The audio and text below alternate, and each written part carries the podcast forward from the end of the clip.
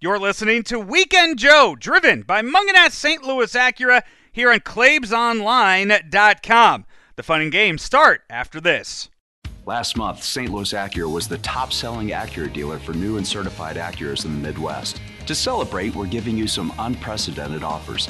Get the twenty twenty-one T L X with zero percent financing for up to sixty months and twenty-five hundred dollars in loyalty conquest offers. Or get the all-new twenty twenty-two Acura M D X with one point nine percent financing for up to sixty months and one thousand dollars in loyalty conquest offers. Saint Louis Acura, committed to becoming better than ever for you.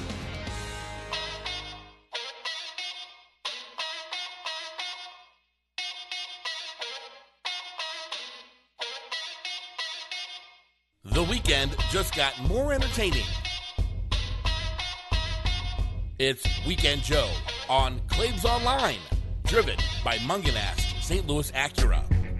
Hear from some of the big names in Saint Louis and national sports every weekend.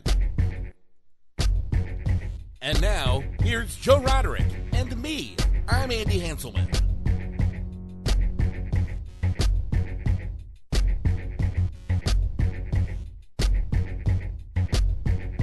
Hey, welcome on in. It's another edition of Weekend Joe, driven by Mungenast Saint Louis Acura, Mungenast Alton Toyota here on Claves Online dot com. Joe Roderick here with you, and uh, we're recording it early this week, uh, recording it on a Wednesday, and due to the schedule change, uh, no Andy Hanselman this week. So I went into the uh, to the Rolodex, went into the bullpen.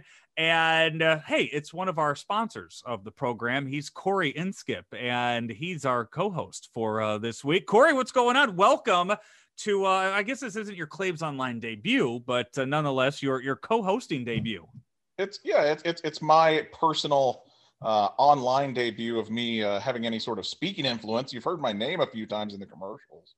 We have but, the recorded. We have the recorded interview that we did. That was like four or five minutes oh, long. Oh, that's right. That's, yeah. that's been a while ago, yeah. I'll try yeah. to fill in for the uh, golden-voiced Andy Hanselman as best I can. I, you know what? And as you mentioned golden voice, I just realized that I have nobody to do intro me for Crack Slippers today, so I don't know how that's going to work. I'm, I'm. Oh, well, I, I, you know, text me, uh, text me a script. I'll try to read it. I can't turn on the music for you though. The we don't he... have music for that. You, you think how much post-production you hear, you listen to the show every week. You know how much post-production we do for this, uh, for this show. It's not a tremendous uh, space to talk over. There's, yeah, there's something in the background. I hear something. Yeah, it's not that. It's not that much. Like I said, hey, Weekend Joe, we're driven by Mungenast Saint Louis Acura. As uh, Mungenast Saint Louis Acura, they have uh, the, the cars they have, over five hundred vehicles on the uh, the lot out there at Mungenast Saint Louis Acura at thirteen seven twenty Manchester Road. And on top of uh, on top of that, the uh, the Mungenast Saint Louis Acura, they have uh, coming up soon. We, we talk about the M D X they have. They have the two thousand twenty-one T L X Type S, the best por- performing sedan ever made by Acura, arriving to the lot in May. They just posted a video of it uh, at S T Louis Acura dot com. They have it up on their Facebook page. If you look at Mungenast Saint Louis Acura, take a look at uh, at this car. It is just a beauty of a vehicle, and it will be available in May over at Mungenast Saint Louis Acura, the title sponsor here of Weekend Joe. So it's, as I said, it's, we're doing a, um, we're doing it early this week, uh, posted the show early this week, Corey. I'm heading up to uh, Chicago this, uh, this weekend. I, I know you have kids around uh, a little older than, uh, than Hudson's age. Mm-hmm. Um, but they would love, I'm going on Thursday night, going to the Museum of Science and Industry. They have a Marvel exhibit with three hundred artifacts from the Marvel movies. Oh, that should be fun. They'll yeah. like that. Yeah. Or so he like is, uh, Hudson's got his little sweatshirt. He's got his little Marvel hat. I, I think he's got an Avengers mask that he's going to wear around the, uh, around the museum. He is, uh, yeah, but not like a, not like an Avengers mask mask, like a, a medical mask mask. Right. Yeah. Just over yeah. the, uh, over the face that he, sure. uh, that he has to, uh, to do that. So it's, uh, I, I think it says the Captain America shield, I think is the one he's going to go with tomorrow night for, uh, for that. So very, uh, very much looking forward. I am too. I, I really, I mean, that's, you know, when you look at t- over twenty, what was it? twenty-two movies mm-hmm. that they, uh, that they did, and how uh, they just kind of tied it all together, and how good of a series that was. I, I have a feeling there's going to be some pretty cool shit that they're going to have out not, there. Not tomorrow. Only that, the uh, the extended series they've done on Disney Plus, uh, how that all ties in. Have you watched uh, WandaVision? I have. You have. So I they they just did that. That was that was interesting the way they kind of built it up as they went along, and you weren't sure where it was going the first few episodes. You had to give it some time. You definitely you did. You you had to trust Marvel was going yeah. to get you somewhere with that. Well, you know, they, they've put out enough quality stuff that they've earned uh, a little bit of trust out of you. Uh, you know, give them a little bit more rope than you would others. And then this weekend, they're debuting the uh, the new one. It's Falcon and Winter Soldier. Oh, I didn't know that was this weekend. Yeah, that debuts that debuts Friday night. The first episode for that uh, debuts Friday night. Now, I don't think this is a spoiler because I feel like this has been put on uh, out there because, well, if you watch the, if you watch Endgame, you know, at the end that Captain America hands his shield sure. over to Falcon at, at the end of it. Yep. And then if you watch the Spider-Man that comes out after Endgame and at the beginning of it, when they're going through um, those that have passed away, they show Captain America's face. In yes. there. Mm-hmm. So I believe this picks up around the time that Captain America might pass away. Well, probably something I, along those lines. Yeah. At that so, point, he would be Captain America. The Captain America from the movies would have been, the Steve Rogers would have been like, what, one hundred twenty after, right. you know, having gone back in time again and then lived another lifetime. So does he die of old age or I, I'm just, I, I mean, because no he, he seemed just fine. I mean, he just seemed like he was an elderly man sitting there on the bench at the end of Endgame. Oh, at, at, at the risk of going, you know, full Avengers nerds here, uh, you know, he's, he's got the super soldier serum. So theoretically that old Steve Rogers on the bench could have, you know, pretty well kicked a normal dude's ass that was twenty-five. Right. Yeah, so that's I have that I, I will I, I think what what so what I've trained what I've trained my kid to do with those movies coming out, those T V shows coming out every Friday, is I've trained him to be patient enough to wait two weeks in between. So oh. every other Friday we have two episodes of these. We started it with Mandalorian, we did it with uh we, we did it with WandaVision, and now I think I'm going to be able to train him to do that with uh with this. Because they're thirty to forty minutes, right? End or Mar- Mandalorian was a lot longer episodes. Was it? I don't. It seemed like they were short because they were so good too. Yeah, I feel like those were longer episodes. WandaVision was like a sitcom where it was just quickly, you know, it yeah. it seemed like somewhere like twenty-five minutes and it was over. So I don't know what the plan is for uh for this for the the one coming up, but hopefully it is. Uh, hopefully it just continues all of the uh the what they have going on sure. with that. So I'm also excited too. I, I'm going and I'm picking up some Aurelio's pizza on Friday. I'm going wow. to be bringing home some frozen Giordano's pizza. Um, basically I'm loading up on carbs this weekend. Oh, look at you. Look at you. Yeah. Well, uh, not, not, uh, not, uh, taking it easy on Lent. No. Uh, well, I mean, the, I'm saving the Giordano's for afterwards uh-huh. and I, I'm saving that for like a cheat meal in April. Because it's the frozen one. Oh, gotcha. Yeah, but the Aurelio's, I'm not quite sure where I'm going with uh, what what I'll order with that. But it's been a while since I've had that, so I'm I'm gonna hit it pretty hard. I, I feel like this uh, this weekend. So we'll. Well uh, no, based upon uh, your running schedule, uh, you've probably got a little bit of leeway to work with there. I, I hope so. I uh, I hope so, but I won't be. Uh, you know, in no way will I be looking like any of the. Uh, you know, I, I won't have that Jake something body uh, coming up anytime soon um with oh. with the uh, way that I'm eating, because you guys you gotta as get, you, uh, uh, the supplements and vitamins to get there right uh, as we've uh, as we've talked about many times on the show, uh Glory Pro, another sponsor here that you're uh, you're heavily involved with, Corey. uh Battle Absolutely. on Broadway uh is coming up April seventeenth, so a month from today that we are recording this.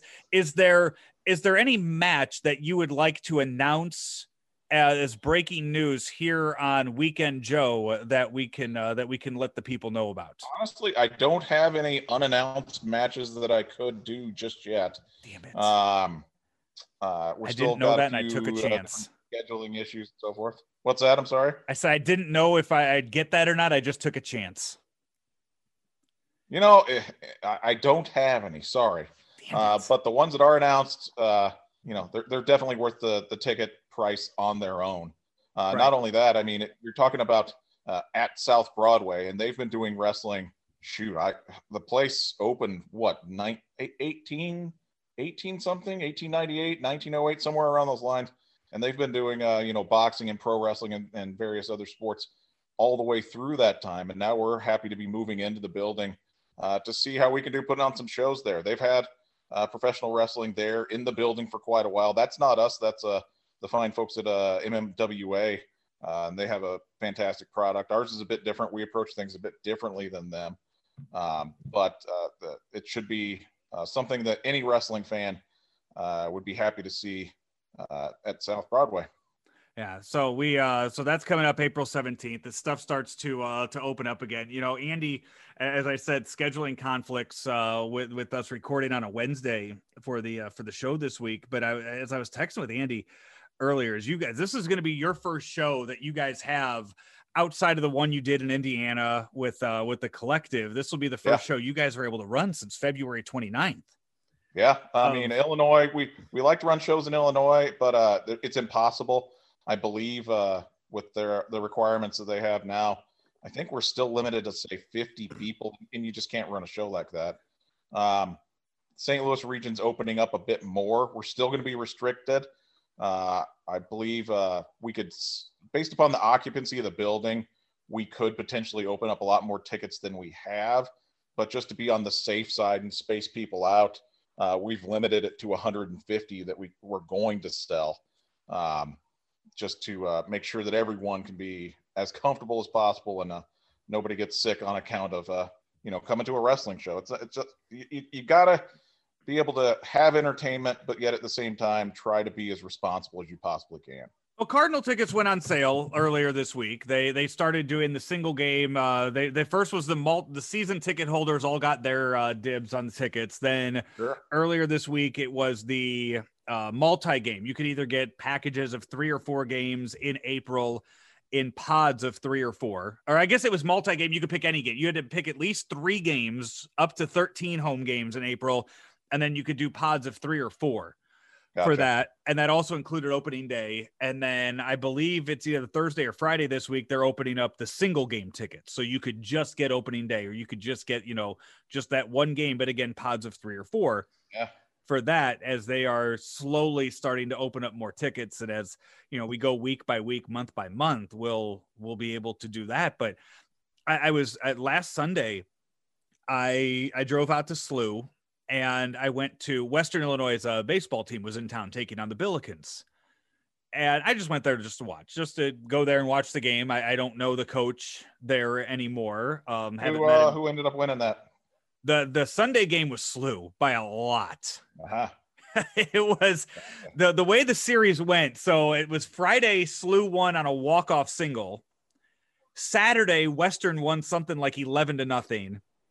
And then Sunday, S L U won fourteen to nothing. Oh, so right, yeah, if you didn't go to Friday's game, it was uh, it, it, it was not exciting baseball, nail biting baseball, one way or another. Gotcha. But as I'm well, walking, I, I paid up, a tremendous amount of tuition to S L U Law School, so I'm obligated to root for them. I, uh, I I paid significantly less to go to Western, but my my picture is hanging up in the hallways of the broadcasting department, so. Yeah. I, um, I, I went there for, uh, for that, but I, as I was walking up there to the game, I realized that that was the first live sporting event that I had been to since, um, I, I guess yours, no, yours was March first. Your show was March first. That's right. Yes. Uh, mm-hmm. Because on the, the, that was, I mean, if you want to qualify that as a, as the last live sporting event that I went to, because on February twenty-ninth, I did a Battle Hawks game, and then I did a Ring of Honor show at the Saint Charles Family Arena. Uh-huh. And then March first was your show. And then after that, I, I had not been to a live sporting event in fifty-four weeks since then. Yeah. So just to, to think of that as I was walking up was, it was just crazy to think that it had, uh, it had flown by. Yeah. This... I guess um, the last one I would have gone to would have been that uh, show we ran in Indianapolis in October, but prior to that, yeah, it would have been uh that March show. Yeah, it's, it. and uh, It's, you know, crazy to think that it's a, a year has gone by. And one of the things I knew I want to talk to, it's, it's funny, just kind of as you look back and uh, yeah, I know there's a lot of jokes being made of, oh, you know, it was only supposed to be two weeks. Now it's been, you know, fifty-two weeks and mm-hmm. uh, this and that. And uh, what have you done the past, you know, your during your year long two weeks at home, this. And one of the things that you and I text about pretty much every single day, and I have had conversations with two different people about this today, and are, are the baseball cards or the, oh, the yeah, cards yeah. just in general, that when you look at certain things, like I, I Claves and I were talking about this a while ago, fifty-two weeks ago, we had no clue what Zoom was. Yeah. And here you and I are sitting here right now recording on Zoom. No, it's it's not only that. Uh, I had a uh, conference call today with a probate judge, and uh, the courts are regularly using uh, the, the uh, Zoom and um, WebEx for not only conferences. They're they're moving to full trials, uh, bench trials at this point. I, I would assume they'll have to work something out for jury trials, but the the justice system is currently using a you know uh, remote meeting software. Yeah. And I mean, that the, all the Cardinals are doing as well. I mean, I'm getting, you know, I get texts every day from, from the Cardinals about the, uh, as I, as I say that, I just got one right now about the, the post game for the game that the Wednesday night Cardinal game that, um, that, that there was that now the post game Zoom is, is now open, that you can jump sure. in there on the press conference for that. And that's how they did it all last year. I assume that's how they're going to do it all this year. And, you know, the website that Claves and I do the, the lunch show on every week. I mean, that's, I mean, you, you talk about not knowing Zoom fifty-two weeks ago, the website we used for that, I didn't know what that website was forty-five weeks ago. Yeah. I, I mean, that's one that I, I, I am still learning how to do stuff on, on the website that we use for, for that. But I, I think, early on, when, I mean, was, was the trading card boom happening before this, or was this a, a did this happen because of the pandemic? I think it's uh, purely pandemic related. Uh, I myself personally um, hadn't thought about my card collection at all until, say, January, December, somewhere along those lines. And then I just happened to see something on, on Twitter. I don't recall what it was. I don't recall if I was looking for something.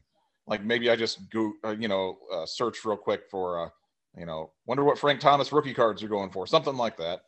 And then I, you just notice all these people just dealing with cards, and they're not just, you know, the new cards and the with the newest, most popular players and limited cards. You're talking about old junk, and I'm not talking about you know, you know, vintage cards. I'm talking about literal junk, like stuff that you thought, hey, I should throw this away because it's worthless. There, there's people that are buying it. And, and I was thinking about this. I, I think it's a combination of, uh, you know, people looking for something to do, being at home, they've come across their stuff. And now you, you have an avenue of uh, communicating with people and making deals for things that you didn't before. Like everyone has this junk wax cards, and, but maybe, you know, you didn't have a way before of showing everyone what you had and saying, hey, do you want this? I mean, if you think about it, when you had a card collection, if you wanted to get rid of it before, when you were, you know, in your teens or whatever, you had to go to your local baseball card shop and say, hey, do you want this? And they would say, no, we've got a bunch of it. And then your stuff was worthless. So you just put it away. Now you put it on Twitter and you've got several million people that could possibly see it and go, and, and one of those people will go, yes, I collect that random piece of garbage. And then, you know, you can get a little bit for it, or at least, you know, get it out of your collection. And and that's where I think the ball's been rolling. Like I saw one of the guys that I watch sold, I think it was like a ninety-two or a ninety-one uh, Ron Gant. Like that, that I, I would have thrown a dozen of those in the trash. And this guy managed to sell it to someone for like a quarter, but still, I mean, it's it's sold. And I messaged the guy and I go, did you just sell that Ron Gant? And he goes, absolutely. And I said, you're my hero.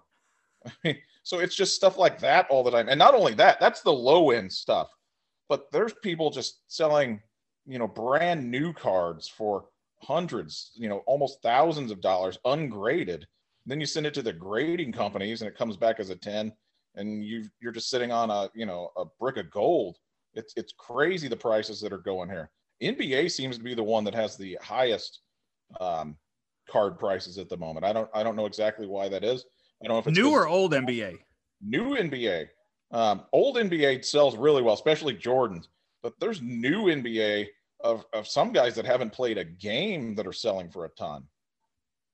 Yeah, that I, you know, I still, I, you know, next week, next week or two, I'm bringing you before, before April, I'm bringing you the cards, uh, my, my entire trunk of cards, and we can go yeah. through those on a day. But so does that have anything, have you followed at all this N B A Top Shot stuff?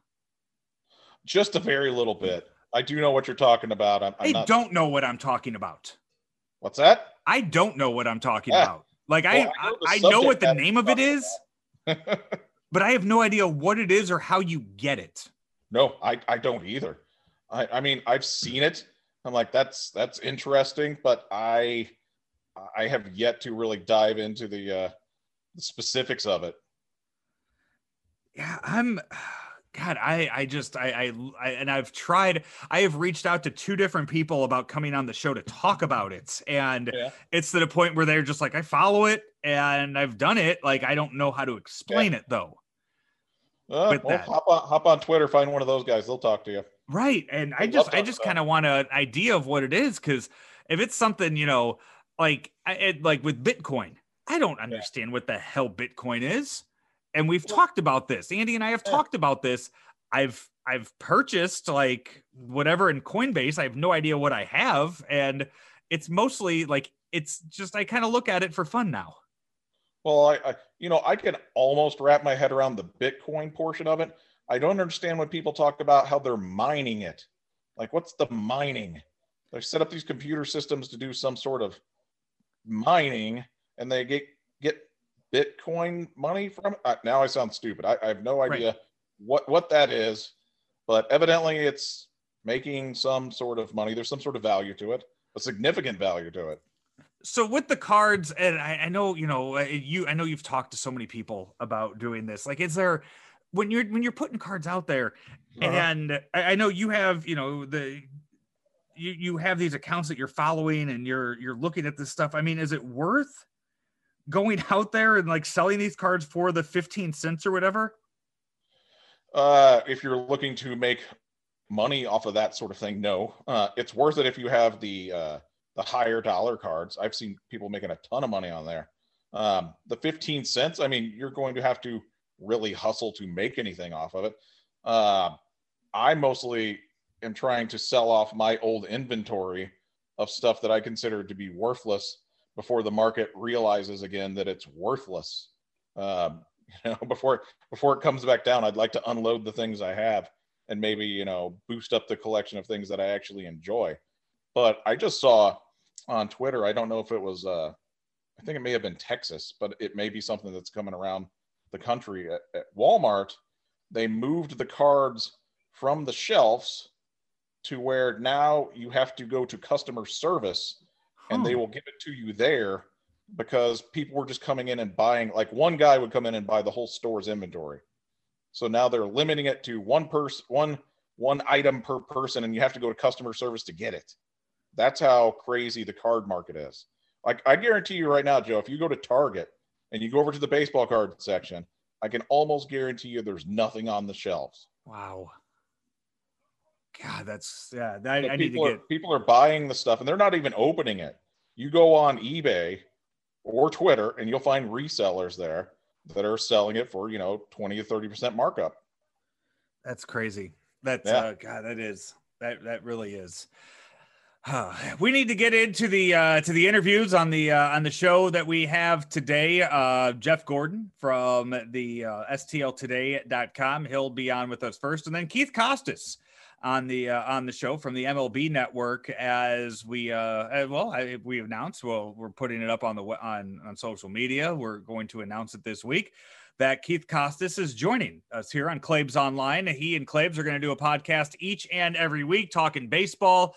And that's going to start. I don't know if it starts next week or the week before the season, but Claves and Keith are going to uh, are going to talk baseball and as uh, as as Keith talks about in our interview today. I mean, he's well, Claves has known Keith his entire life, so to uh, so that's how that's how long that relationship goes back, and uh, more and more uh, baseball coverage will be coming your way here on Claves Online dot com as the baseball season gets underway. I believe I find out on Monday if I will be going to Cincinnati for the season opener. I, I think I think Monday is when I find out if that's uh, going to be happening or not. Oh, okay. Well, uh, so, what what would you be doing? Would you be able to do in-person interviews? Or no, I, it's mostly, I mean, it's it's just to go there and, and ah. be as, you know, as I did not get to cover a single game last year. It's oh. more or less, I'm, I want to travel to a lot of these games this year, the the drivable ones,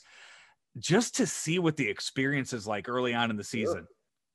Well, you know, uh, if you, if you uh, have, have the pull, go ahead and uh, say that I'm press as well, because I can go there and not interview people just as well as you. And that's, I, that's what it is. I mean, it's, I'll be sitting in the press box, and, and Gordo and I yeah. talk about this and how the, the covering these press conferences, everybody kind of has the same story.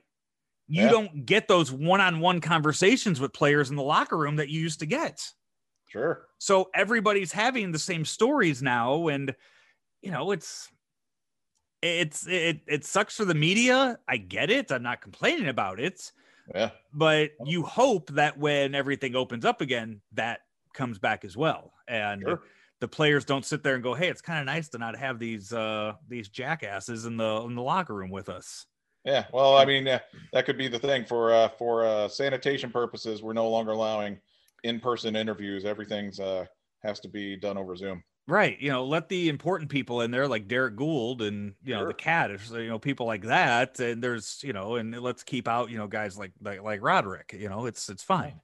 Well, uh, tell tell Claves to send me up there with you, and I'll uh, I'll right. let him have the final spot in my fantasy league.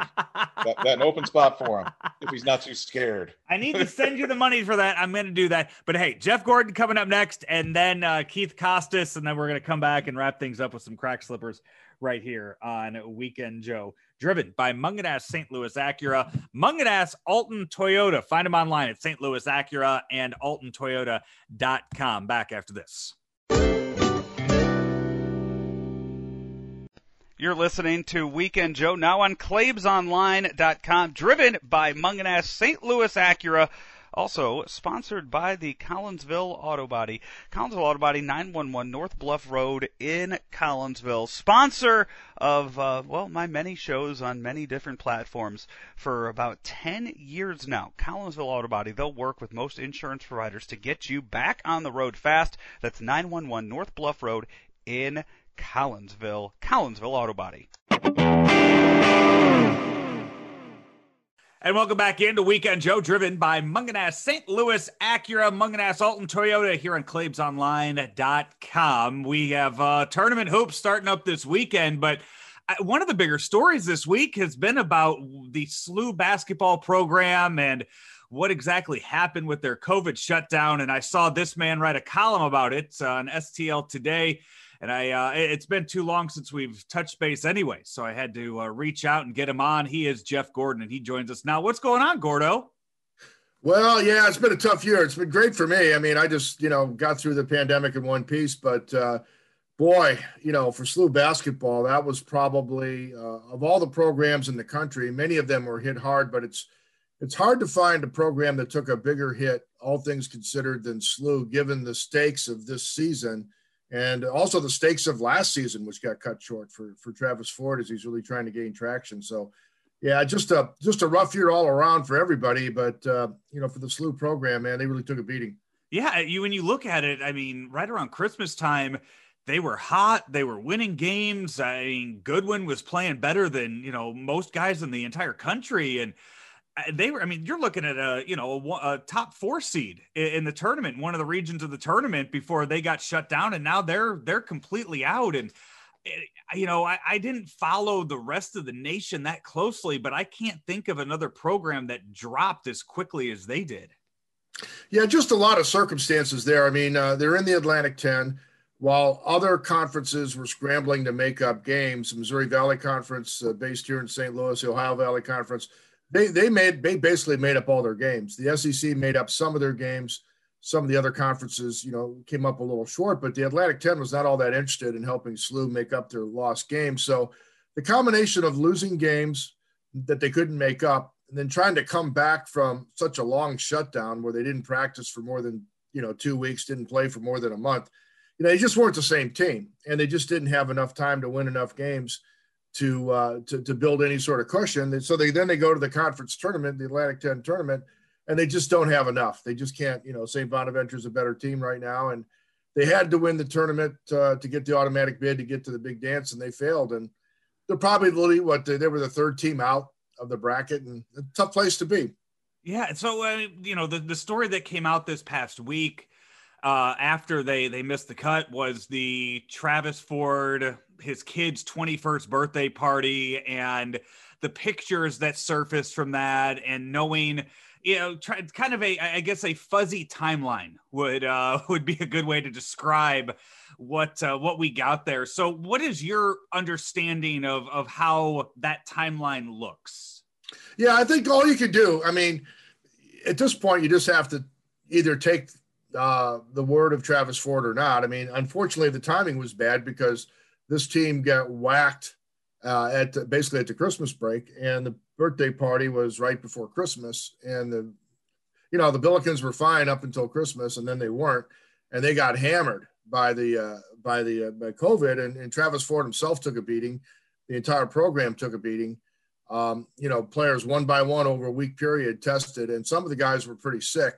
So, you know, the timing's bad. Those people will, you know, do the math, two plus two, whether there's, you know, Travis says his son was COVID positive earlier, Uh, but, and he also insisted that while he got sick, that the rest of his family did not. So that's, that's the story. Uh, there are skeptics out there in social media, such as, so it goes in social media, but it was a big enough story where Travis himself felt like he had to address it, uh, for the record. And, um, so, but will we ever really know? Uh, he didn't just, he didn't have an off an answer for how the team did get, um, you know, the outbreak. You know, thinking back to the Cardinals, they they pinpointed their outbreak to like a team meal in Minnesota, I think, where they figured that's where their trouble started. They were able to pinpoint the problems last summer. So we don't know, but the bottom line is, boy, for S L U, they had a chance to go to three straight tournaments. You know, they won the tournament, the conference tournament uh, three years ago to get in. Then they were in good shape last year before the shutdown of the conference tournament. And then this year, you know, all heck broke loose. And what could have been a great run, three years in the tournament, which would be a big deal for S L U, Uh, turned out to be one. So now we, you know, locally here, I guess we shift our attention uh, out west. We shift our attention up north, Mizzou and Illinois. And that, I guess, you know, let, let's start with Mizzou. Uh, do you see them being able to advance past this first weekend? No, because Gonzaga is waiting for them. No, I do think they have a shot to beat Oklahoma. And, you know, if everything went right, sure, could they beat uh, the Zags? Could they could they knock off the number one seed? You know, I mean, we've seen it before. A team goes cold. You know, I, I don't think it's going to happen to Gonzaga, but you know, it's uh, if they if they went cold for forty minutes and everything went right for S L U, I mean, or for Mizzou rather, Mizzou's beaten Illinois, Mizzou's beaten Alabama, uh, Tennessee. I mean, a number of teams, uh, Arkansas, that are in the the hunt. So, yeah, theoretically they could, but realistically, if they can beat Oklahoma and actually win a conference, win a game in the tournament for them. Now, I think that was two thousand ten was the last time they actually won a tournament game. That would be a huge year for them. Yeah, that, you know, Claibs and I were talking about this uh, on Tuesday, and, and we were going over just kind of the chances of Mizzou and looking at that Gonzaga schedule. I, I mean, once you hit January, February, March, the the level of their competition just dropped off so much. I feel like that it's, it's so hard to get a read on a team like that, and taking nothing away. I mean, they're undefeated. You can't take anything away from a team that's undefeated. That's so hard to do in any season of college basketball, but it makes you wonder what that caliber of play is going to be. Like what would, how good would Mizzou or how good would Oklahoma be if they were playing in the West Coast Conference? Yeah, it's a great it's a great point. And meanwhile, Missouri, on the other hand, had to face a lot of competition. The big the S E C was really deep, And so they were facing tough competition every uh, every night. Even the bottom tier teams in the S E C would win a lot of games uh, if they had to play uh, a sort of schedule that a an upper mid-major school does. So, you know, I think if you look at Mizzou, if they have one of those days where everybody's hitting their three-point shots, and if, if Pinson shows up and is ready to go, and, and if Tillman's got his head in into it, and he and they're letting him play a little bit, so and everybody's hitting shots. I mean, and they defend and they play hard and they rebound. You know, they're a team that could cause a problem, Mizzou, but unfortunately, it just they sort of reached their level uh, and they just couldn't push higher. Where Illinois just kept getting better this year, and I just think it came it just comes down to talent. Mizzou sort of hit their plateau skill-wise, and and everybody else caught up to them because they're an experienced team, and that helped them early, but then everybody else got better during the course of the year. Mizzou didn't, and it kind of caught them at the end. And that's kind of, I mean, when you look at all, you know, when you, let's go back to that November, December, when all three teams were ranked, you know, when S L U, Mizzou, Illinois were all ranked. And it was such a big deal because it was the first time in X amount of years that all three teams were ranked. And And you're exactly right. I mean, you saw that S L U drop off, whether it was COVID related or not. You saw Mizzou's drop off in play or other teams catch up to them. And God, Illinois, I, I you know, it's it's bringing back those memories from the uh, from the team that made that Final Four run here in Saint Louis to make an argument if this is that best Illinois team or ever or not. Hey, they could win the national title easily. I mean, when you saw them go to Michigan without Dosunmu, and just feed it to the Wolverines, you know, just feed it to them. I mean, just, just told them. And, and a stretch where they also beat Wisconsin, Ohio State. I mean, you just, you saw that stretch at the end of the regular season, and you saw what they could do without their best player. And now you see him come back with the, as a masked marvel. And you see the, they got the big guy. They got a number of guys who stepped up, you know, who can play, who can shoot, who defend. You know, Crivello's a crafty guy. You know, you got uh, Frazier's explosive and he can, he can get hot.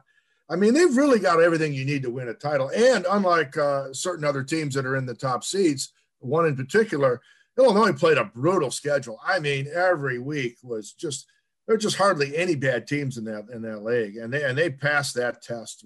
I mean, it's amazing how they played against that competition. You know, we we saw them beat Ohio State in the uh, in the B one G uh, co- championship game, and I was actually I, first of all I didn't realize how good E J Liddell had been playing oh. this year for Ohio State.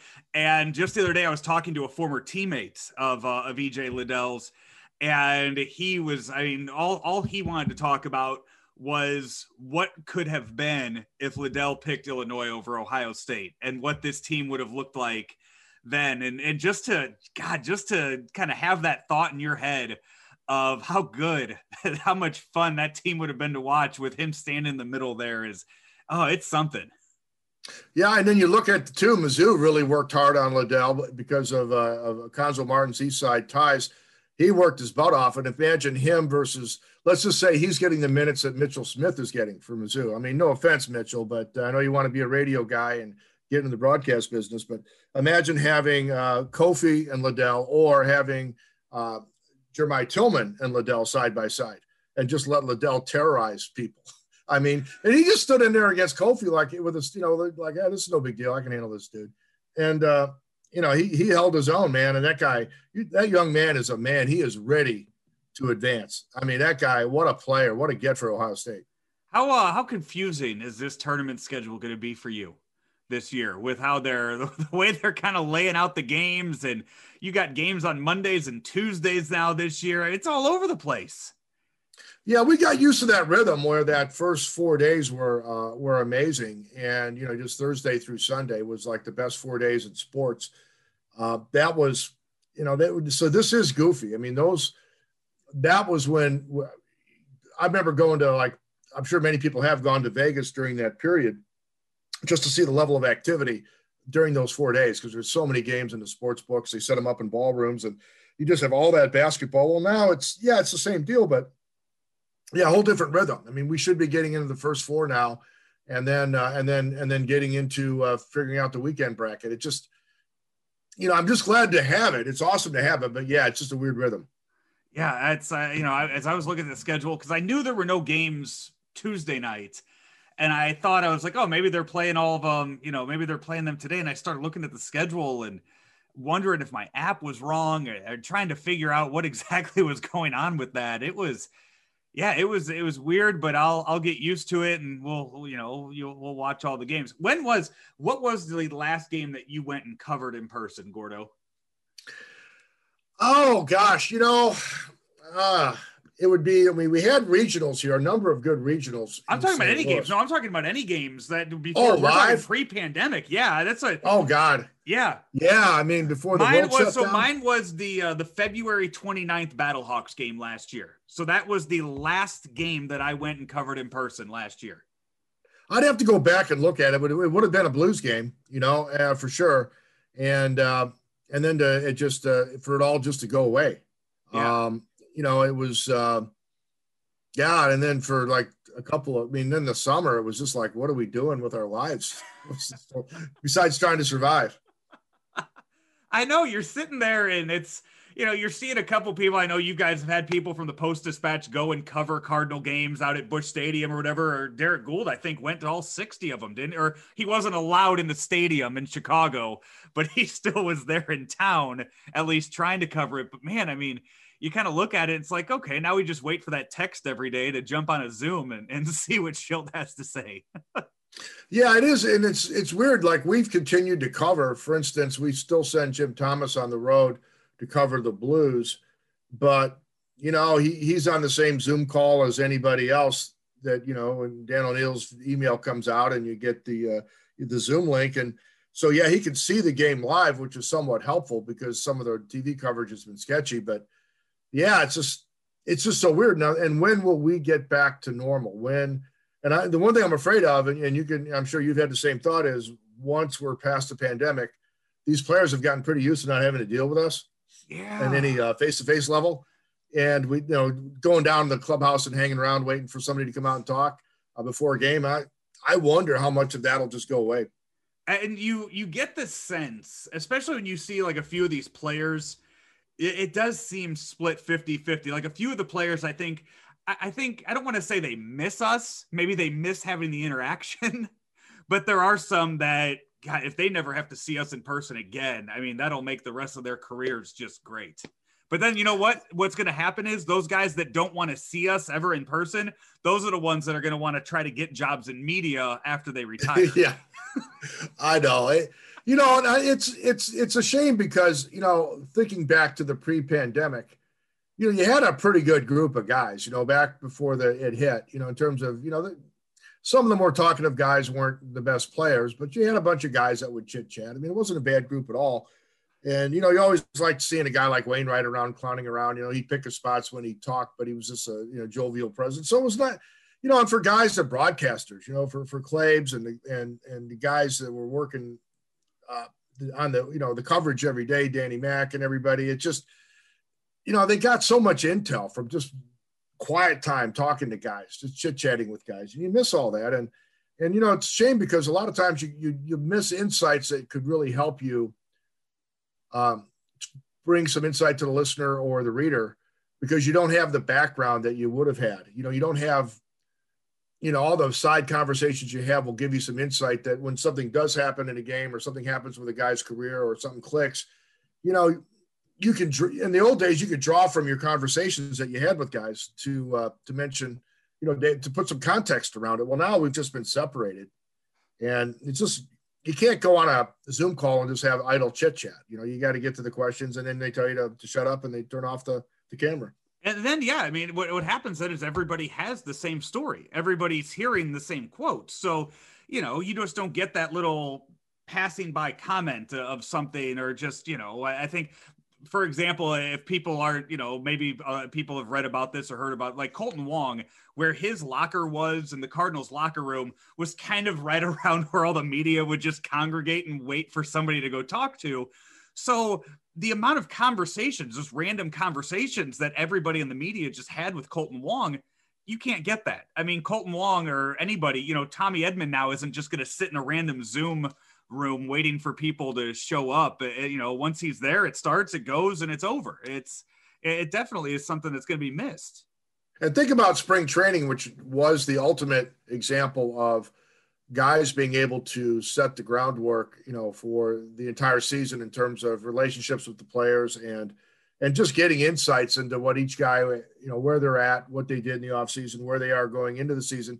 You got all that time. Normally, if you go to spring training, it's very leisurely. You got all, all kinds of access to guys at different, it's, you're there all day, you know, players are coming and going, but in and out of games, but, you know, in and out of workouts, but you can get a lot of, you can get a lot of stuff done. You can talk to other baseball people that are hanging around as well. And you just get a lot of, a lot of information. And, and that's why you go down there. But now again, they're just, you know, like everybody else, waiting to find out when the next Zoom uh, call is going to be for the most part. It's, uh, and that was such a great tradition. I mean, I hope that that comes back next year for the media guys, because ba- and baseball in particular, for the, the team broadcasters and the beat writers, guys like the commission and, and Derek Gould from our place and Ben Fred and Benjamin Hockman, you know, it's, they just, it's, it's so invaluable.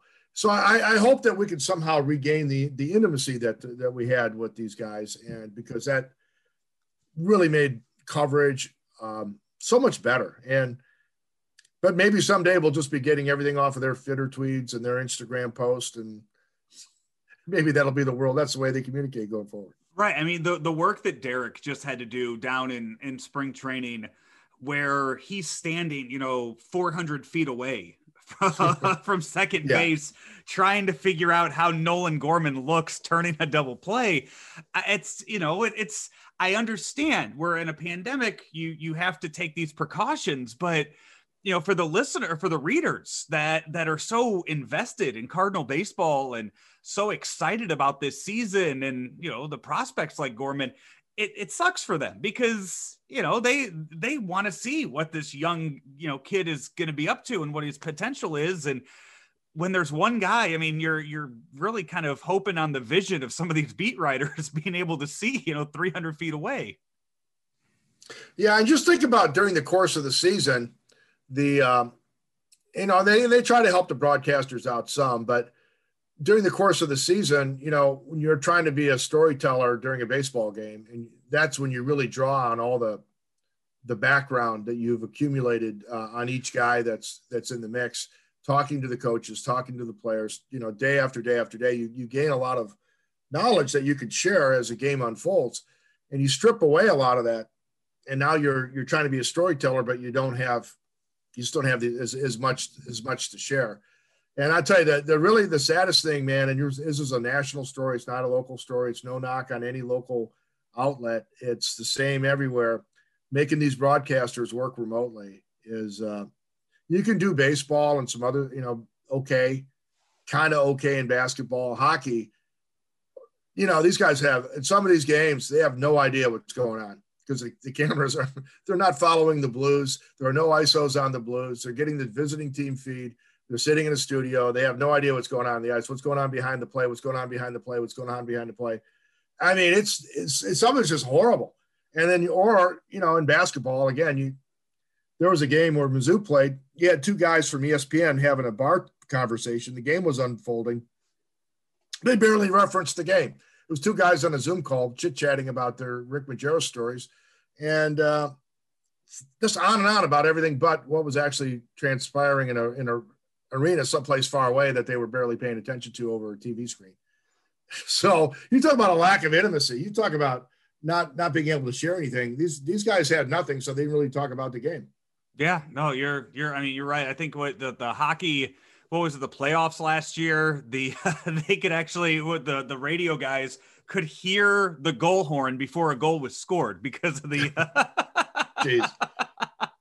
So, I, how do you broadcast when you know three seconds ahead of time that there's about to be a goal scored? Yeah, it's it can be disorienting, and I, I give these guys. I mean, the pros that are out there on the front lines trying to do their best under the circumstances. Oh, man, I tell you what, their jobs have never been harder. So shout out to all of our broadcast buddies who are doing a hell of a job, um, you know, under the circumstances. And, oh, by the way, I have to give a shout out to uh, to Mike Shannon. I hope he's doing better. And, my goodness, we, we almost lost the treasure there. You know, we, t- we complain about COVID inconveniences, but there was a guy that was fighting for his life. So as a reminder that, you know, it's not just about us not getting to sit, sit down and talk to players, but it's about guys that had to fight to try to survive. So shout out to Mike. Hope he's doing well. Well, Gordo, hopefully, uh, you know, in a few weeks, a few months, I'll see you back in the uh, the Busch Stadium press box, and we can uh, we can catch up more then. Yeah, I'll have to try to get myself in shape, man. You're, uh, you know, J-Rod, you, you've kind of you've you've uh, you I don't know. You and Claves are on this uh, it's this fitness thing, and yeah, uh, it's been going on for some time now. And meanwhile, I'm just the same slob I've always been. I mean, I every time I see you, you guys, it's like, oh, geez, I. Uh, I've really let myself go. These guys are, these guys are doing a hell of a job taking care of themselves. So uh, you guys keep, keep up that. And uh, hopefully uh, I can try to lose a few before the next time I see you. Sounds good, Gordo. We'll talk soon. Take care. Been way too long since I had caught up with Gordo. Nice checking in with him there. It's Weekend Joe, driven by Mungenast Saint Louis Acura here on Claves Online dot com. Hey, we're also sponsored by Collinsville Auto Body. nine one one North Bluff Road in Collinsville, where you can find them. Went and saw the uh, the folks out there earlier this week. You, you know, you, you hit something, you have a dent in your car. Uh, we've had some bad storms. If something has fallen on your car, dented it that way, just take it on in there to them. Most insurance providers will help you get t- that taken care of fast. Collinsville Auto Body works with all, almost all of them. There uh, in Collinsville, Illinois. Great people to deal with. I've known them for so, so long, and it's the only place that I would trust taking my car to, and uh, they, they've been on board with everything I've been doing for over a decade now, and can't thank them enough for that. Collinsville Auto Body, nine one one North Bluff Road in Collinsville is where you can find them. Hey, take a break. When we come back, Keith Costas of the M L B Network. We will chat with him about uh, just everything, all, all all things baseball with Keith, kind of all over the map with him right after uh, this. It's Weekend Joe, driven by Mungenast Saint Louis Acura, Mungenast Alton Toyota, here on Claves Online dot com. The Inskip Law Firm wants you to know that whether you need a will or trust, long-term care planning for a loved one, a special needs trust, or more, that you've come to the right place with them. Maybe you don't know what you need. At the Inskip Law Firm, they explain everything that you need to know, and they answer every question. And their process is easy, straightforward, and understandable. There's no preparation necessary and nothing to bring. Their services are customized to suit your unique needs and wishes, and they will work with you to uncomplicate the complicated. The Inskip Law Firm prides themselves on responsiveness and quick turnaround. You'll always know the fees up front and always receive a personalized plan that reflects your own unique needs. You can call now to set up a COVID-safe in-person or virtual consultation at three one four, eight one eight, zero three four four or find them online at inskip law dot com. Back here on Weekend Joe, driven by Mungenast Saint Louis Acura on Claves Online. And, uh, hey, we want to welcome in a new member to the Claves Online team as baseball season is about to get going. And this man will be starting a uh, weekly podcast with Mike Claiborne. He is from the M L B Network. He's Keith Costas, and he joins us now. Keith, what's going on? What's up, Joe? Thanks for having me, man. Happy to be a part of it. Absolutely. I look forward to uh, to what you and uh, and Claves will put out each and every week. How uh, how far back? How uh, when was the first time that you uh, you met Claves? Oh man, that's not not to give you a cop out answer, but I honestly don't even know. I feel like I've known him my whole life, just growing up, going down to Camo X with my dad when I was a little kid, and kind of always being around the ballpark and whatnot. Um, So I feel like I've known Claves forever, but really since I started working at M L B Network about ten years ago, almost ten years to the day, in fact, coming up in a couple of weeks, um, you know, traveling back to Saint Louis to cover games and going around to different events and winter meetings, spring training, whatever. We cross paths all the time and have kind of struck up a friendship uh, beyond just kind of seeing a familiar face hanging around with my dad when I was a kid. So we've uh, decided to do something and work together a little bit this season. I'm sure those stories will come up, but you mentioned, you know, something you just jumped out at me. ten years now at M L B Network. Yeah. This past year. So go that twenty twenty season and everything that you guys are going to have in front of you for this year. Was it, I mean, I know there were challenges, but after a while, was it fun to kind of figure out the best way to go about and bring people ball games from your side?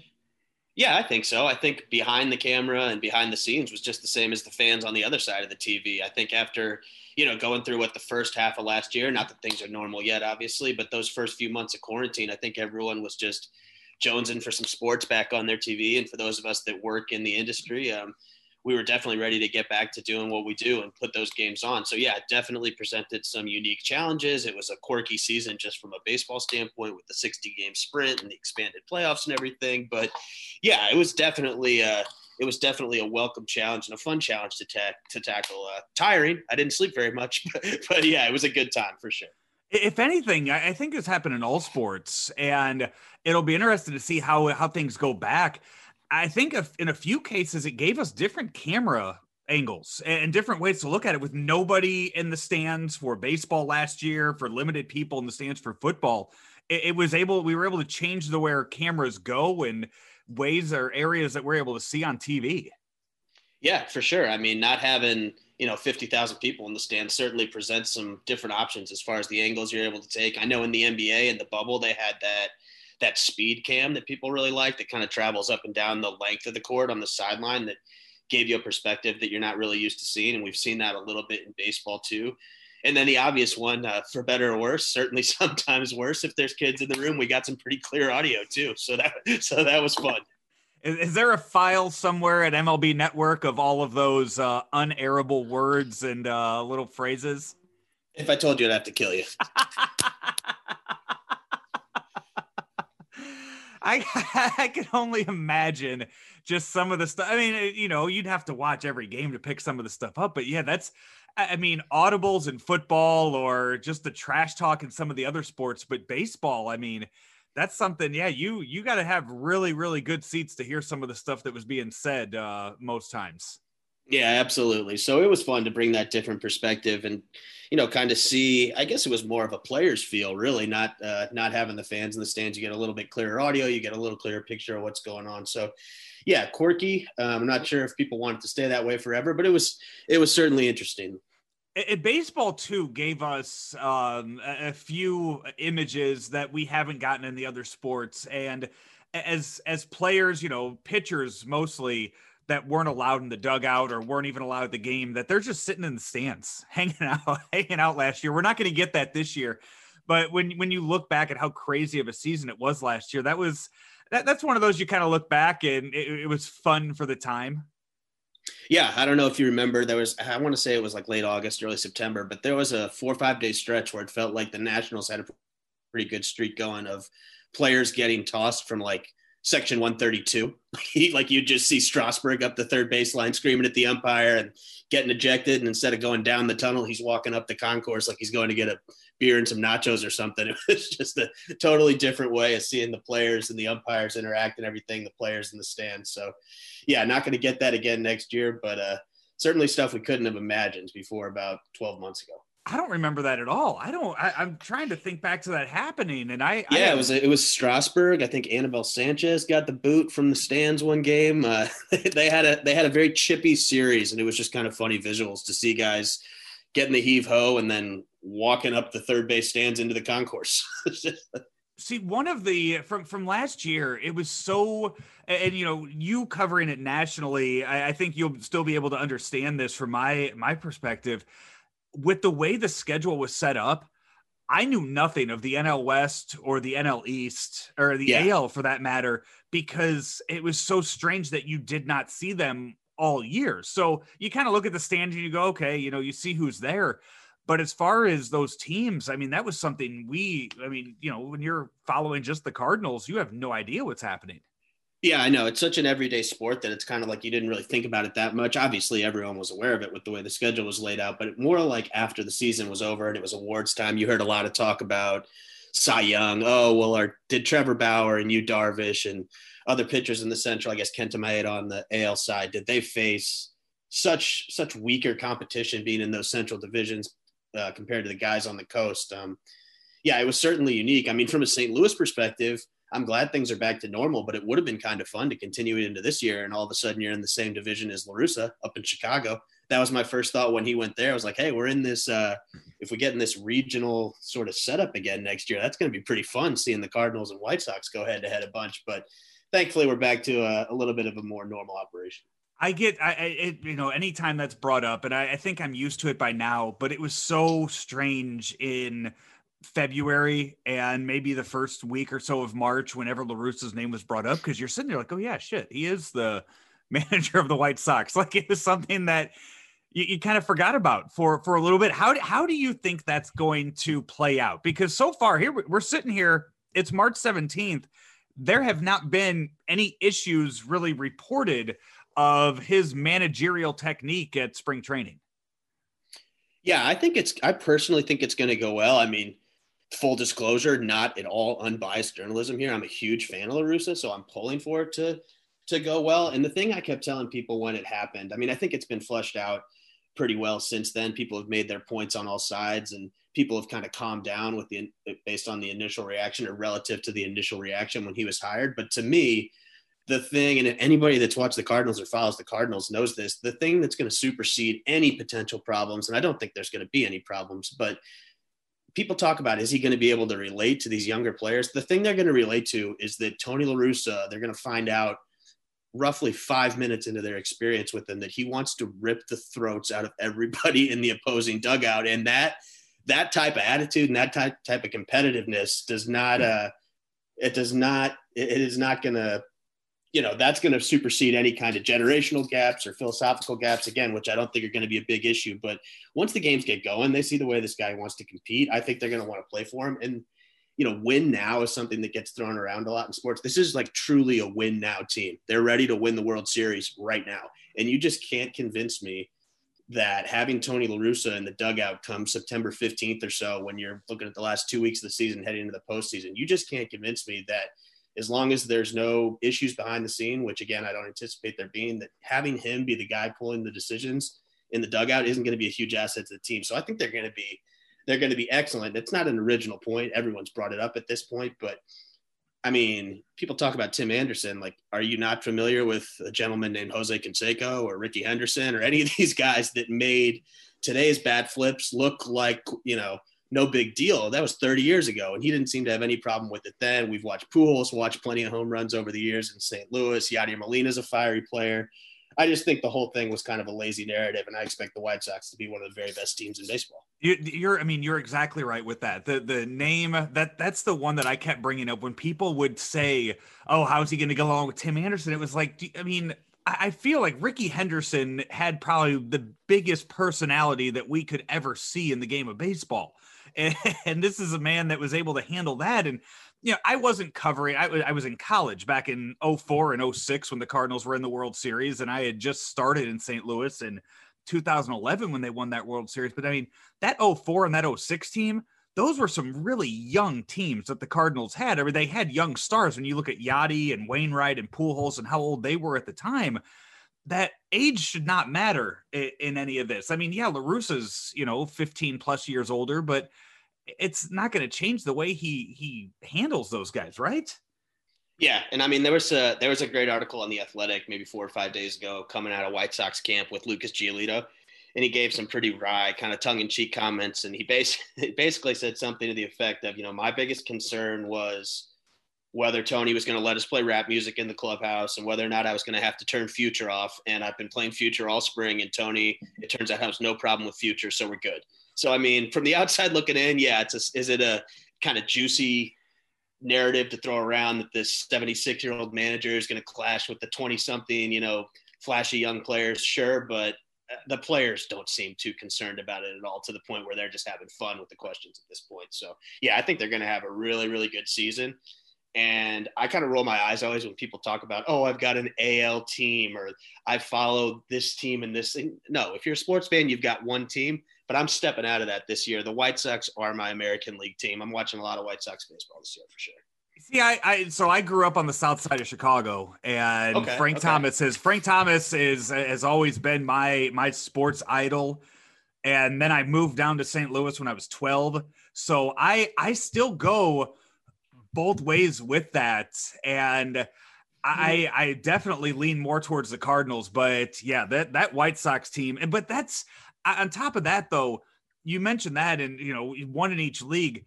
That pod, the Padres team, I mean, last year and now even this year, I can't wait to watch their games late nights because that, no doubt. that team is just going to be so much fun to watch. And I don't think there's another team that's going to be able to compete with them as far as entertainment value.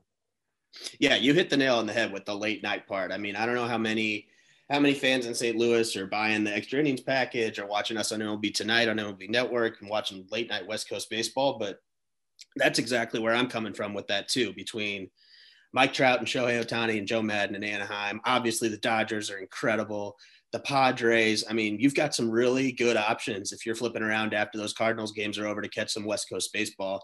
And, it, you know, it gets overlooked sometimes just because of the time change. I mean, it's after one o'clock in the morning a lot of times out here on the West Coast when those games wrap up. But, yeah, man, the Padres in particular are going to be a super, super, super fun team to watch this year. And they are – they're not just going to be good. They have exciting and – charismatic players that, you know, I don't think it's, I don't think it's going to be a, a one hit or two hit wonder in terms of just a short window. Like, they're here to stay. The faces are obviously going to change, but with Tatis and Machado and that pitching they've got locked up, that's a very, very fun team for just kind of the average fan with no allegiance to get on board with and root for. It's, you don't really get that a lot in baseball. It's such a local sport. People watch one hundred sixty-two games of the same team, but I do think the Padres are one of those teams that can kind of, you know, supersede that and just have people tune it in just because they're such a fun team.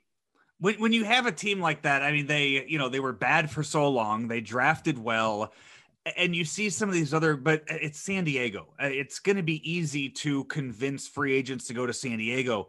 Yep. When, when you look at some of these other, te- like the Pirates, I mean, what they, all they have, I mean, all they have to lean on is drafting well. And, and even when they do that with a guy like Josh Bell, you see how long that tenure lasted. And it's just, we might be looking at one of the worst.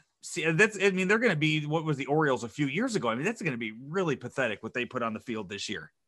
I think their number, uh, last I checked, they're over under out in the desert is fifty-nine and a half wins. I mean, that is a rough starting point for a team to basically go into the season saying that the over under number on losses, flip it around, is over a hundred, and that's just the benchmark. And that's before you start. I mean, who knows, a team in their position, a couple guys come up and have a good season, they're gone. They're gone at the trade deadline. There's no reason to hold players in Pittsburgh right now. They're in a full rebuild. So yeah, it could be a very, a very long summer in, uh, in Pittsburgh. And honestly, that's going to be a, a big factor in the division. You see sometimes those bottom feeder teams, if there's a team in the Central that can come out and just throttle the Pirates, I mean, go seventeen and two or something like that against the Pirates. You see, you've seen that a couple times over the years in the American League West with like the Mariners, uh, maybe the Astros get real hot and really handle business against them. That that can decide the race right there. If you start up, start off going fifteen games over five hundred against one team.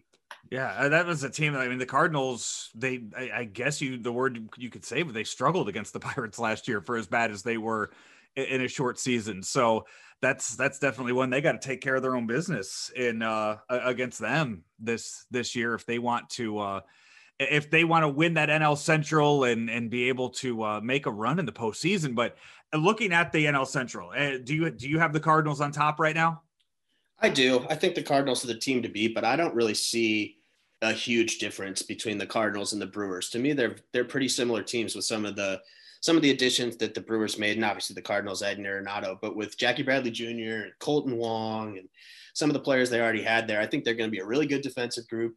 They're going to pitch. They're kind of like the Rays light of the American League with, or with, of the National League rather, with David Stearns up there and Craig Counsell. Like, they just always seem to squeeze value out of everybody on the roster, even if people outside of Milwaukee aren't necessarily familiar with all the names and, and faces on the roster. Um, they're going to pitch. And then offensively, you know, I think the Cardinals will be improved, but the Brewers, I think they're going to be similar to what the Brewers are, which is some real heavy hitters in the middle of the lineup and then see where the pieces fall outside of that. So I think the two best teams in the division are the Cardinals and Brewers, and I think they're both going to get it done with pitching and defense for the most part. So it should be a pretty fun race. I would give the Cardinals the edge at the start just because I think they have more established players. You can kind of, I'd say their floor is maybe a little bit higher, but they're very similar teams. It's going to be fun to watch it play out.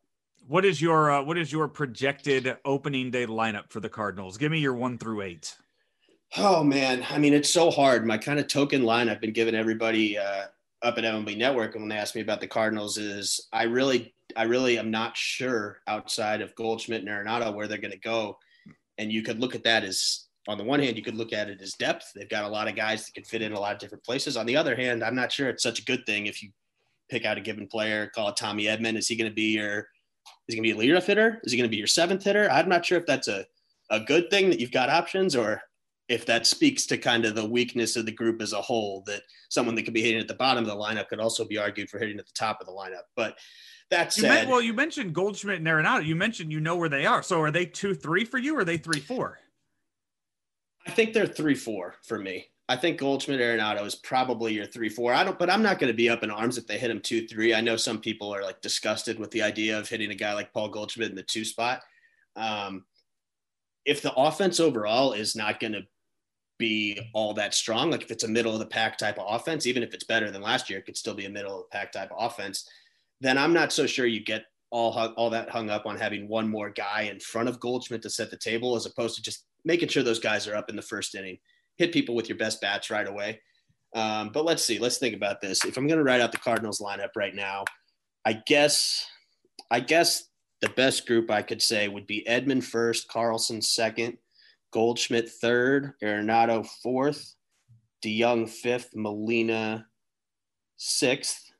Who am I leaving out now? Obviously, leaving out Tyler O'Neill, O'Neill, who's o- having O'Neill seventh, who's having yeah. a big spring. Yeah, maybe maybe O'Neill can be an X factor. Maybe you flip, maybe you flip O'Neill and uh, and Molina. Although I think O'Neill, even if he has a great year, is still going to strike out a ton. Um, so that that worries you maybe a little bit, putting him in the middle of the lineup. But yeah, I think that's my group: Edman, Carlson, Goldschmidt, Arenado, DeYoung, Molina, O'Neill, Bader. Yeah, I my I really really want to see Carlson lead off. That's I would love that too. I would yeah, love that and too. And may, maybe that's just something they don't think he's ready for yet. Maybe that's something he works his way into. I feel like if if Dylan Carlson's leading off at some point this season, it's a really good sign for the Cardinals as far as his uh, how he's progressing. Yeah, I agree with that.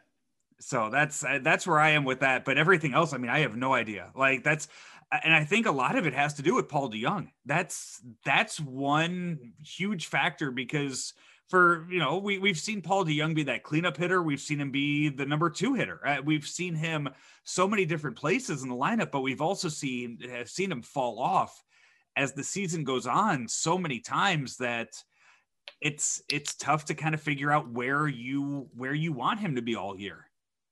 Yeah, I totally agree. I've been I've been singing that same tune a lot of the offseason too. I think DeYoung is probably – look, even if DeYoung plays the way he did the last couple of years, he's still a very good player. He's going to hit home runs even if he hits for a low average and strikes out, and he's going to play good defense, and that's always going to be valuable. But if he could get somewhere – look, I know he's not going to be a three hundred hitter, but he's been, what, in the two forties, two thirties, maybe low two fifties the last few years. If he can be closer to what he was in that first full season, up around the two eighty mark, then all of a sudden you're looking at one of the best value players in the league, given what his contract status is. I mean, we're going to see multiple shortstops sign nine figure deals next offseason, and they've got him locked up on a really team friendly deal. And if he plays that kind of defense, you know, he's going to hit some home runs, no matter what kind of offensive season he has, he's going to run into some home runs. So if he can drag that batting average up a little bit, get his on base percentage into the three forties, even the three fifties. I mean, you're looking at an all-star player in Paul DeYoung, who's still got a lot of a couple years left, a few years left with the Cardinals on a very attractive deal. So yeah, he's a huge X factor for them to me. What uh, what is your favorite storyline going into the twenty twenty-one season that you guys were talking about on the M L B Network?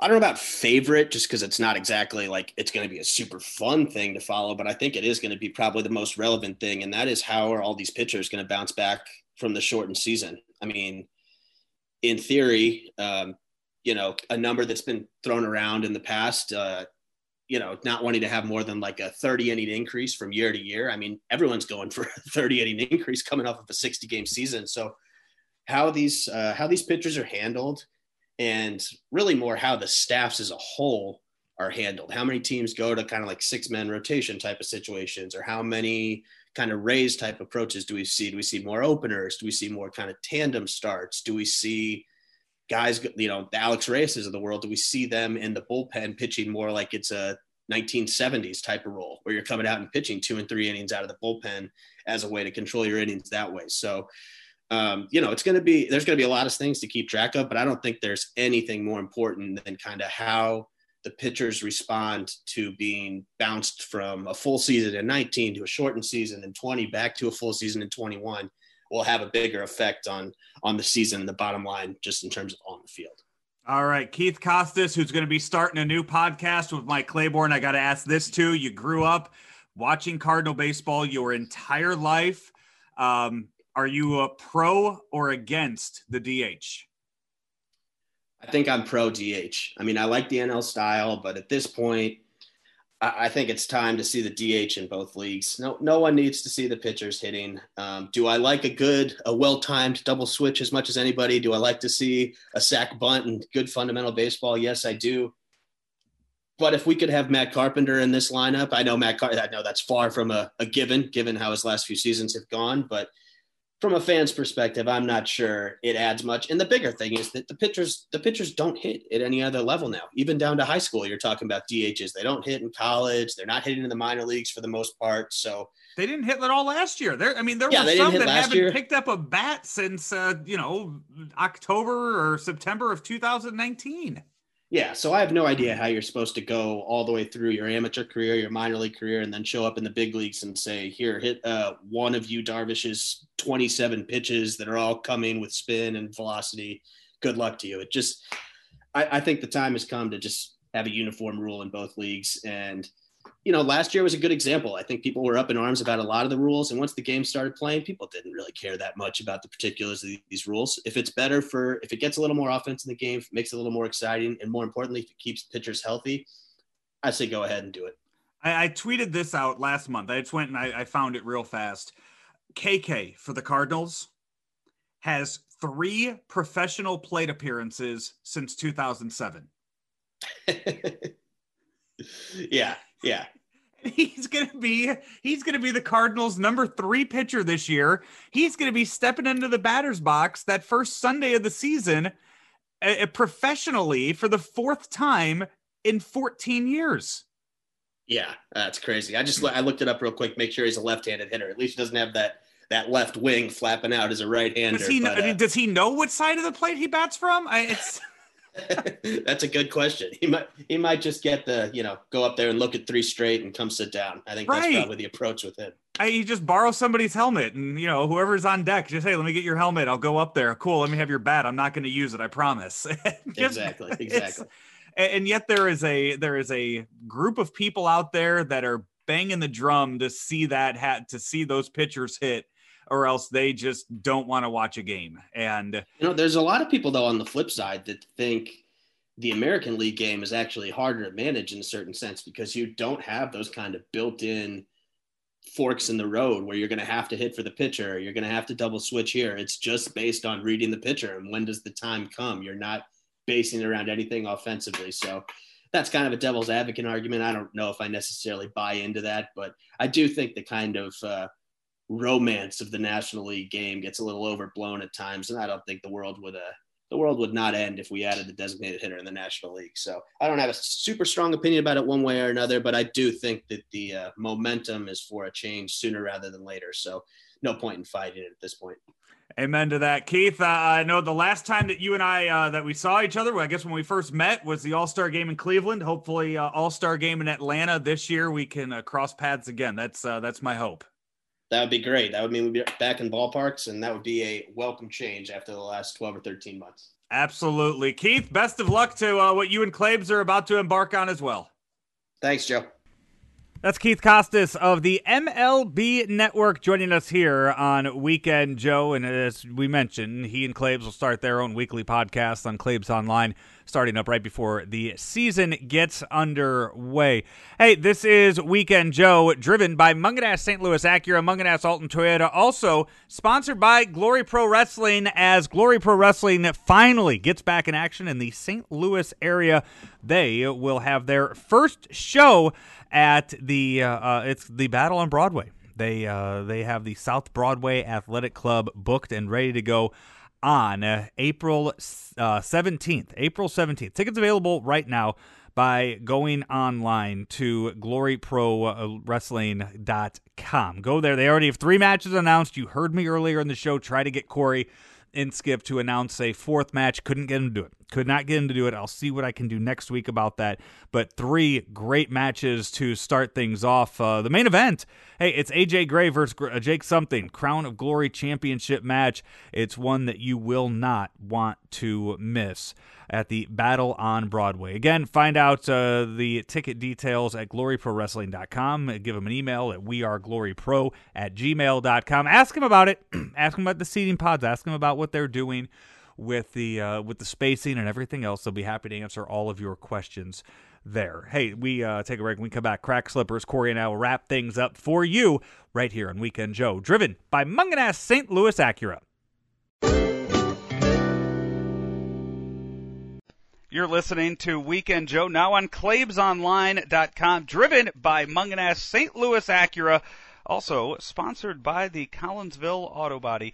Collinsville Auto Body, nine one one North Bluff Road in Collinsville. Sponsor of, uh, well, my many shows on many different platforms for about ten years now. Collinsville Auto Body, they'll work with most insurance providers to get you back on the road fast. That's nine one one North Bluff Road in Collinsville. Collinsville Auto Body.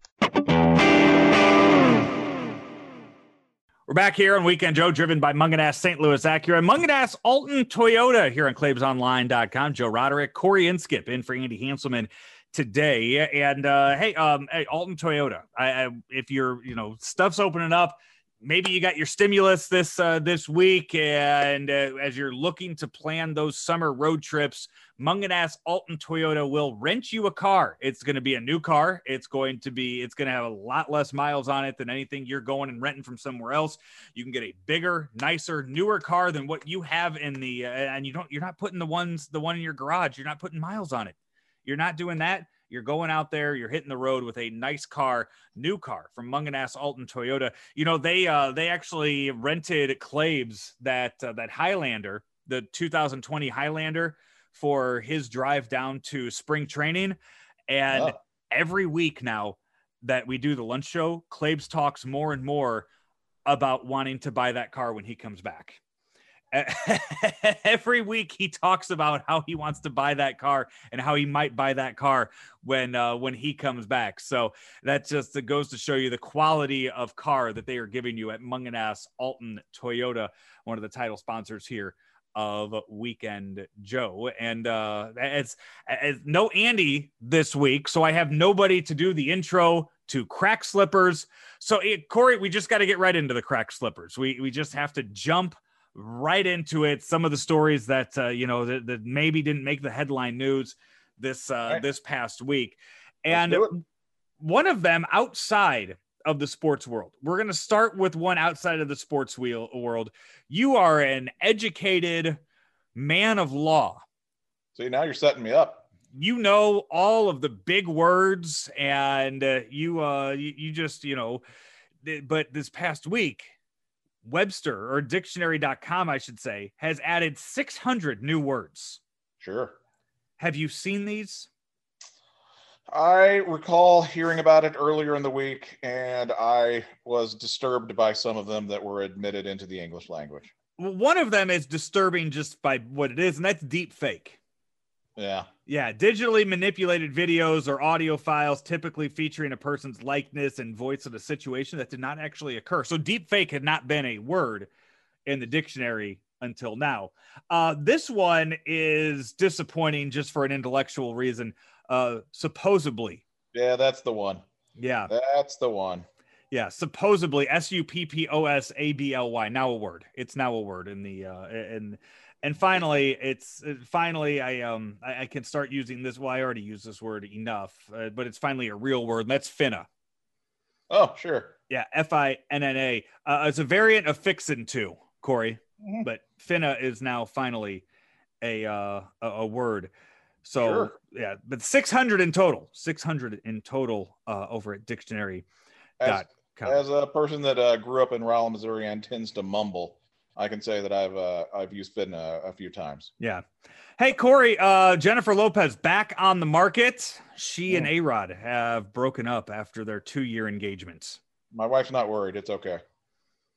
I, it, you know what? I mean, she's uh, how how old is she now? She's got to be. I, she's fifty-one years old. Yeah. Yeah.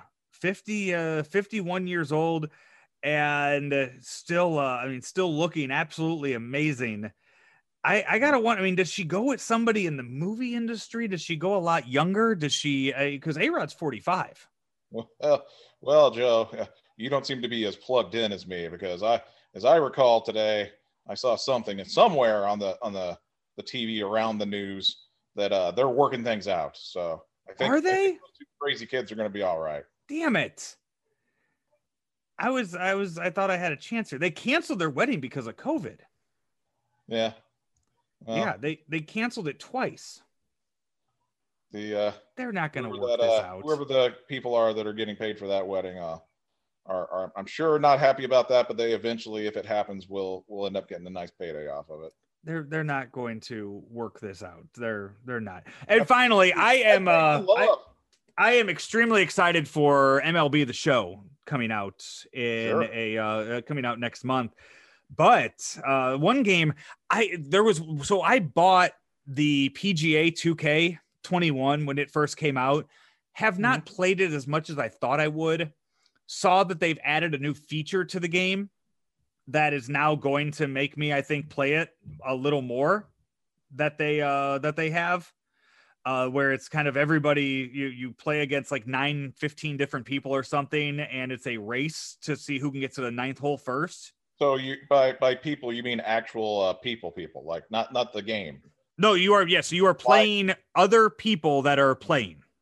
Gotcha. So it is called, I'm bringing it up here. So the, the game, you, you, oh, you go head to head against nineteen people in a race to the ninth hole with single elimination knockouts. Uh-huh. It's called the Divot Derby. Gotcha. So that's not the biggest news from that game this week. two K announced that Tiger Woods is coming back to golf games. Oh, well, that, that should sell a bit. Yeah, so they will uh, when they come out with the next game, Tiger Woods, he will uh, he'll be available to play in the two K series this uh, years years after Tiger Woods was in the uh, had his own golf game. So he's getting a nice little fee for that. I would imagine he will. So yeah, yeah the E A Sports Tiger Woods game was was always just incredible to uh, to play, and I'm really really hoping that uh, the show is everything that it's been hyped up to be by all of the uh, P S or PlayStation guys over the years. I need to get my favorite uh, Freddie Couples on there. Was he on any of the Tiger Woods games? I have no idea. I don't know what it is, but from a young age, I always, I always pick Fred Couples as my favorite. I, I'm trying to think if he was on any of those, because they always had, they'd always have some random golfers. Yeah. In the in the Tiger Woods in the E A Sports games. So uh, that's one to uh, that, that's one to check out and see if he'll, if he'll be there on, uh, on that. So I'll yeah. report back. Yeah, I, I will do so. Well, Corey, I appreciate you jumping in on, uh, on short notice and filling in for, uh, for Hanselman as we, uh, as we sure. talk about each ad every week. I, I always do the live reads and everything. So I'm going to let you pitch your own product here as we end the, uh, as we end the show today. Oh, absolutely. Uh, yeah. So I, uh, I'm of course an attorney. I do mostly estate planning and probate work. So if you, you know, a lot of people have questions, they don't understand what estate planning is. Uh, basically, it's how your assets would be transferred upon your death and how you uh, plan for that. Uh, there's various tax consequences you have to worry about and time consequences and the ease of transfer. And I take care of all of that, uh, including, you know, uh, trusts, wills, uh, powers of attorney, the whole nine yards, all done in office if you need it. Or if you prefer, I can meet via Zoom like we were talking about. A lot of clients now don't want to come in, and that's fine. We can take care of pretty much everything you need online. And if you're in a situation where you've had a family member that's passed and they haven't done their estate planning properly, uh, I do the probate work necessary to make sure that the assets transfer the way they were intended and are allowed by law. So uh, feel free to give me a call, three one four, eight one eight, zero three four four. Awesome. Thank you again for, uh, for jumping on. Appreciate it. And we will talk soon. All right. Thanks a lot. That is Corey Inskip. I am Joe Roderick. This has been Weekend Joe, driven by Mungenast Saint Louis Acura, Mungenast Alton Toyota here on Claves Online dot com. Talk to you next week, everybody. At Saint Louis Acura, we have over two hundred fifty pre-owned vehicles in stock, many of them priced under twenty thousand dollars. Have a trade-in or want to sell your car? Bring it in for a quick appraisal and sell your car in minutes. We also have free vehicle pickup and delivery to your home or office. That's just one reason we are the nation's only twenty-nine time Acura Precision Team winner for customer satisfaction, and why we have an A plus rating with the Better Business Bureau. Mungenast Saint Louis Acura, better than ever for you.